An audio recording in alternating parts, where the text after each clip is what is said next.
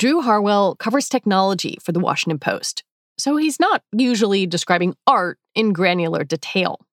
But in this case, I asked him to. A piece called Théâtre d'Opéra Spécial. That's French for space opera theater. It's this gorgeous-looking painting that is, you know, gold and red, and it looks almost like this giant Baroque hall where there are these three women in these just flowing red and white robes, and it's this giant kind of chamber, and they're looking out to this big circular window that is so bright you can only really see like a glimmer of like mountains in the distance.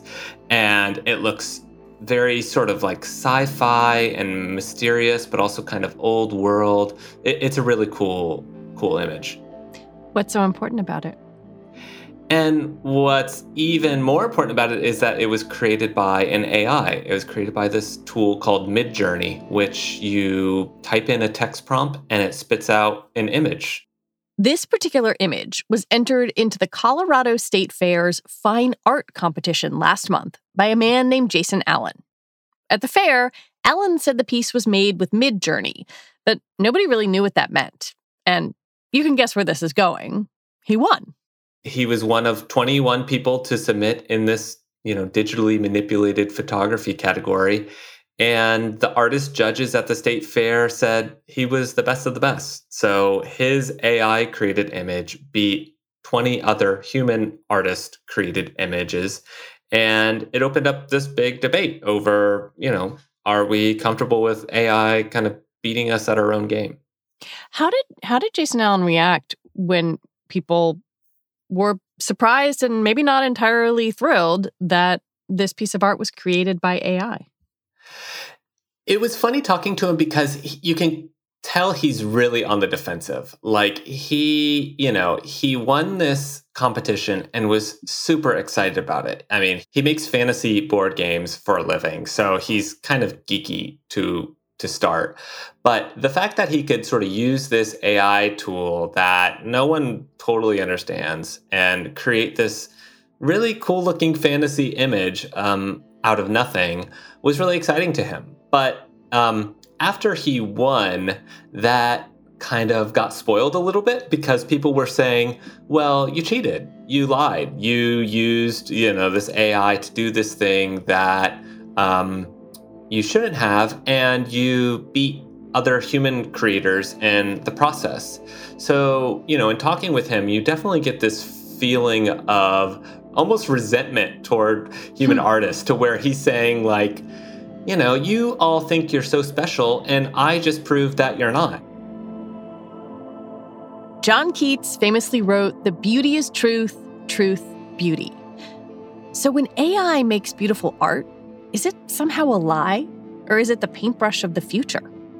Today on the show, how the A I art boom is reshaping the artistic economy and maybe even the meaning of art. I'm Lizzie O'Leary, and you're listening to What Next T B D, a show about technology, power, and how the future will be determined. Stick with us.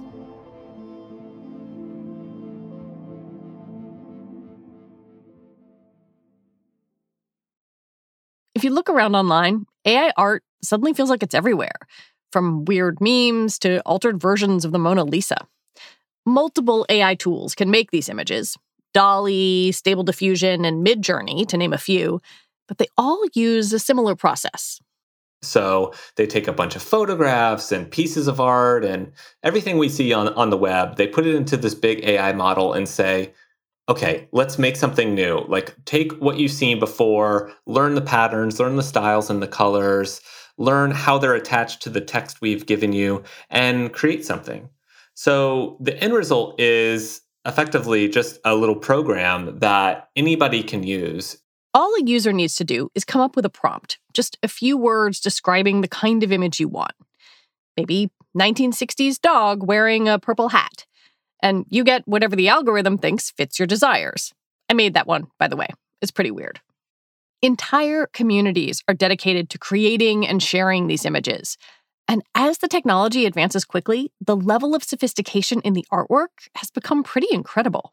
I was looking on one of the subreddits devoted to one of these tools called Stable Diffusion, and somebody had typed into a prompt, um, you know, Bernie Sanders in Mad Max Fury Road, the twenty fifteen movie. You know, I want it high definition. I want him to have goggles. I want him to be in the sandy landscape. And the images they showed were so, it, w- it was literally like Bernie Sanders had been on the film set of this movie. He had the goggles. There was fire. He was in this, like, you know, dystopian Mad Max desert car. And it was just like, wow, it was like, you know, it wasn't perfect. There were still little artifacts, but it was like, I can't imagine how this A I could create something like this that was so photorealistic. And we're just on like day one of using this tech. Like, how's it going to look in a couple of years? I'm struck by how quickly these these art A Is are advancing in a really short amount of time. Um, DALL-E was released in what, January of, of last year, and there were some pretty basic images. And then a year later, DALL-E two is using these sort of complex, faster methods. You know, Midjourney, the the one that uh, Jason Allen used, has a feature that allows you to upscale and downscale images. A- and I sort of wonder, like, where is this sudden supply and demand for A I art coming from?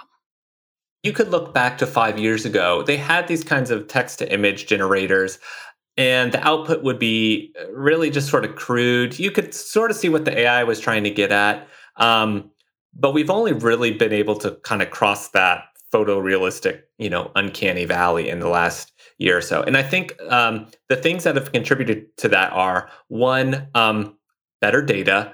Uh, you know, you're seeing people really invest a lot of money and um, brain power and resources into adding more stuff into bigger data sets. Like, we have whole sort of groups that are taking every image they can get on the internet, billions, billions of images from, you know, the all of the websites we use, right? Like Pinterest and Amazon and like Facebook and like any any image you can take off the internet, they're putting it into this database attached to some text to sort of teach the A I, okay, this is what a cat looks like, this is what a Mad Max looks like. Um, so you have bigger data sets, so the A I is learning more. You also have better computing power. Um, and those are the two ingredients to any good piece of A I. So now you have A I that is not only trained to um, understand the world a little bit better, but it can now really quickly spit out a very finely detailed um, Uh, generated image. So you've seen, you know, you've seen the quality increase really rapidly, and you've seen some competition between a number of different groups where, as long as you have, you know, the cloud computing power that is increasingly sort of available, as long as you have the data from the internet, which, you know, we can all access, um, and you have the technical wherewithal, you can create your own A I generated tools. Is there any way to know when you look at a piece of A I art what images it referenced to to create what it's doing? Or is it just so vast that you can't kind of unspool it backwards? When you look at an image, you, you can tell the A I to like combine two images. And you can sort of see, you know, like looking at a, a kid with their parents, you can sort of see little um, reflections of each parent. But when you're doing an image that's totally generated out of nowhere, it's taking bits of information from billions of images. And so you really, you can sort of guess that maybe it's taking it from this image, right? It has this angle that sort of looks familiar, right? It looks like maybe this image of, you know, that was taken from Mad Max. Like, I, I see a, a similar image, but it's really not like taking It, it, it's creating it in a much more sophisticated way so that you really, it's really hard to unspool. Art generated by A I isn't just a gee whiz phenomenon, something that wins prizes or even a fascinating subject for debate. It has valuable commercial uses too, some that are a little frightening if you're, say, a graphic designer.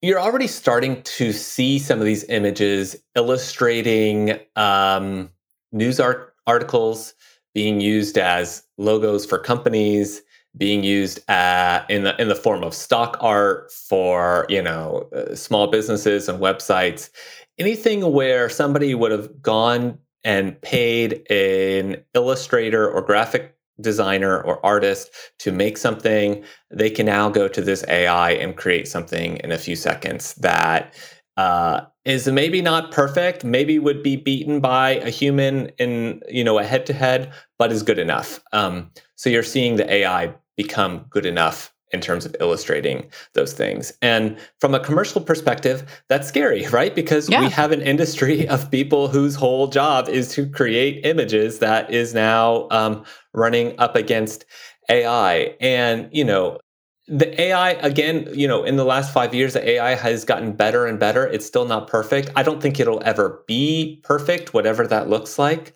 It processes information in a different, maybe more literal way than a human. So I think human artists will still sort of have the upper hand in like being able to imagine things a little more outside of the box.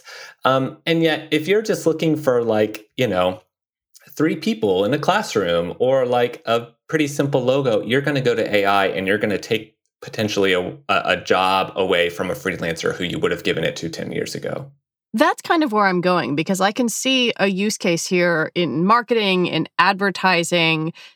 The A I doesn't need health insurance. It doesn't need paid vacation days. And I really do wonder about this idea that the A I could replace the jobs of, of visual artists. Do, do you think that is a legitimate fear?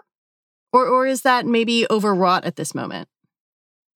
I think it is a legitimate fear, right? When something can mirror your skill set, um, not one hundred percent of the way, but enough of the way that it could replace you, I think that's an issue. I mean, do these A I creators have any kind of like moral responsibility to not create it because it could p- put people out of jobs? That I think that's a debate, but I don't think they see it that way. Um, you know, they see it like they're just creating the new generation of digital camera, the new generation of Photoshop, right? But I, I think it is worth um, worrying about, because even, you know, compared to those To, to cameras and Photoshop, the A I is a, a little bit more of the full package. Um, and it is so accessible and so, um, you know, hard to match in terms of, yeah, like it, it doesn't need time off. It doesn't need to get paid. It, it, it's it's it's a very hard to um, compete in that frontier. So, you know, it's really going to be up to human artists to find some way to differentiate themselves from the A I that can do a lot of the tasks that would have been up to humans, you know, only a few years ago. Some A I art generators, like DALL-E two, have started charging people to use their services based on the number of words in a prompt. That suggests that the companies behind these tools see a viable commercial market in the future. I think they don't know where it's going to go. Right now, they may just put it, be putting stock photo creators out of business. But in five years, maybe they're putting, you know, video motion image creators out of business. Like maybe they're creating whole Pixar movies, um, uh, you know, with one person as opposed to, you know, a giant team. I, I think they just feel like they've got to ride this um, beast as far as they can take it. And they really don't know where the ceiling is for this, because again, they just keep shoveling more data into the mix, keep adding up the computing power. But, you know, I think they definitely see a business in creating themselves as like um, artists, like mass artists, artistry at scale um, from a computer in, in a way that is very uh, predictable, very easy to uh, scale and grow. And um, looks pretty good, you know, create stuff that is pretty, pretty fun to look at and pretty interesting. But this is making me wonder about the the humans underneath the data sets that the A I is trained on, right? The criticism is, of course, that these businesses are making money off of thousands of artists' work without their consent or knowledge, and that it undermines their work. Um, some people looked at the Stable Diffusion and they didn't have access to its whole data set, but they found that Thomas Kinkade, the, the landscape painter, was like the most referenced artist in the data set.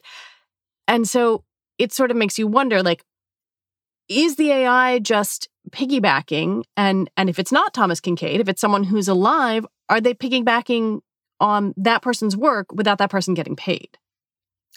Yeah, and I'm really sympathetic to that argument, actually, because, you know, some people could call this plagiarism, right? This is a, a data set that literally includes images of artists like the painter of light, right? Thousands right. of his images are are in that data set. And when the A I wants to make something that it thinks needs to look like that, it's going to look exactly at those images and infer things from those images. And not just people like him, but like living artists who see this as a job, like their images are feeding in the machine that is taking their jobs. And yet I'll also say, you know, Jason Allen's argument and the A I booster's argument to this is that Um, how did you learn how to paint? You looked at hmm. a bunch of other people's paintings, right? You went to art school. Um, you learned the techniques of the masters who came before you. Isn't this how we all learn, right? We look at the creative product of other people and, you know, we copy over time, right? It's flattery. We duplicate the things we've seen before. That's just what A I is doing. It's just doing it way better and, uh, you know, at a scale of billions of times more than um, we do it. When we come back, the ineffable human qualities that A I just can't mimic.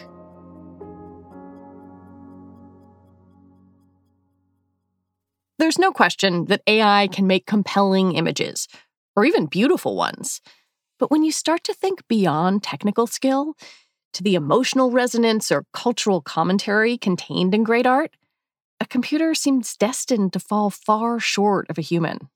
I'm thinking of the artist Kara Walker. A lot of her art draws on hyper-racialized, hyper-sexualized images of Black people and Black women. I could very quickly see an A I trained on Kara Walker's work not having the commentary, not being subtle or interesting or critiquing in that way, and just popping out some racist images. Yeah, totally. And that's where the humans get back the upper hand, right? Like, we can understand things about cultural context and these broader, um, mushier sort of social debates that the A I is just nowhere closer to understanding. And, you know, the problem with these A Is is that they're trained off the internet. And, you know, you've probably been on the internet. You've seen it's not all sunshine and rainbows, right? Like, there's a lot of bad crap on the internet. Understatement of the year. Yeah, right. And, you know, and this has happened with um, chatbots, like text uh, A I, where you train it off of, you know, the seedier parts of Reddit, or you train it off of four chan, or just some website that most humans don't want to go to either. And voila, it starts to become this like neo-Nazi weirdo because it's learning to copy um, what it's seen. And so, you know, for A I art, it may not be that it's copying only neo-Nazi images, but it's copying only one specific kind of image. And that's what people have put out on the internet. It's not like what we all understand. Um, and so it's always going to be a big but finite view of the world.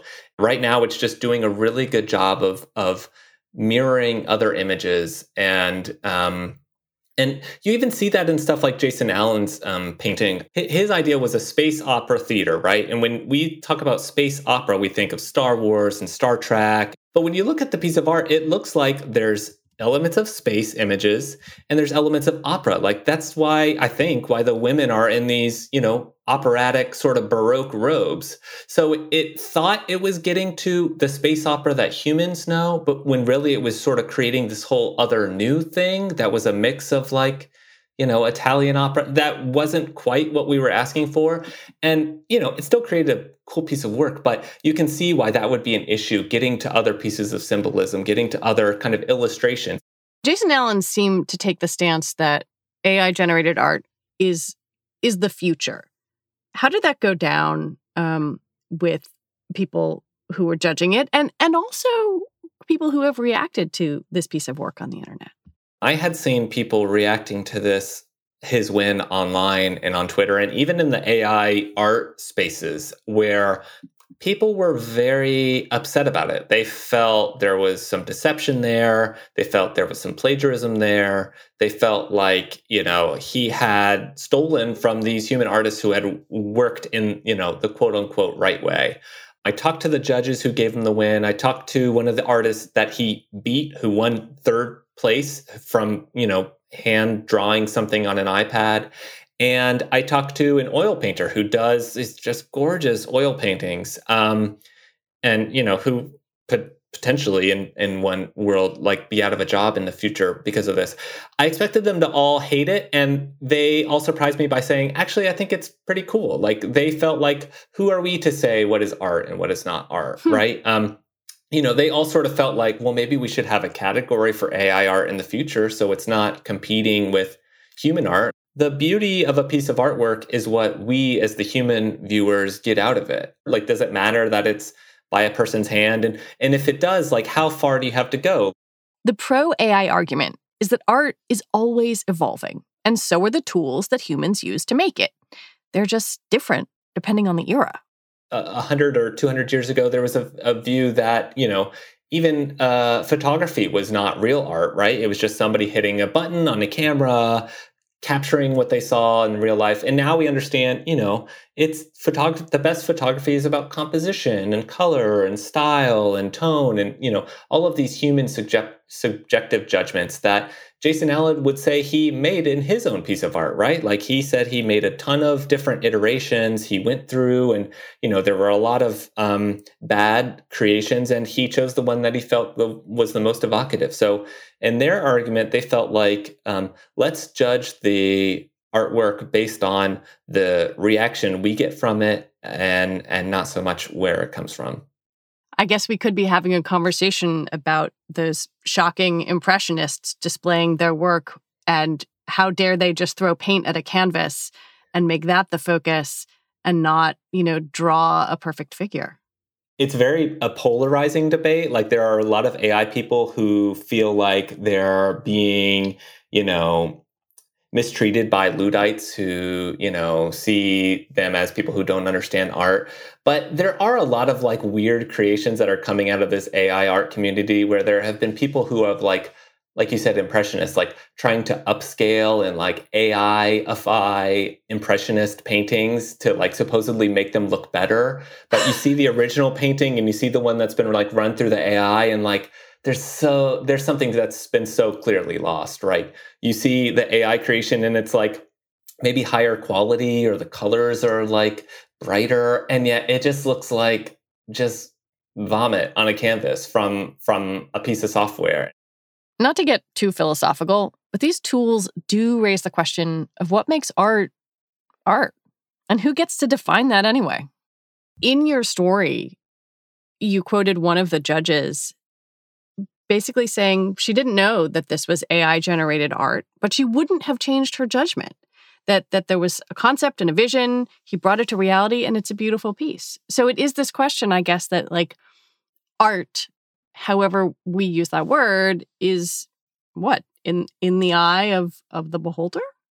Yeah, the art is what we take from it. This judge, who is an artist herself and an art historian, um, she did not feel deceived. She felt like the emotion I first felt when I saw it was still real. It really caught her eye when she was walking, you know, through the state fair, looking at a lot of great pieces of art. Yet that this one was, you know, she said it told a story, and it made me question, like, what are these figures in this painting looking at? Like, what is what is the deeper meaning to any of this? So she didn't feel like um, there was some bait and switch. She felt like, oh, this is a pretty cool image, and, you know, I don't exactly know how it was made, but um, it hit something in me, and that's really all she was looking for when she was looking at art.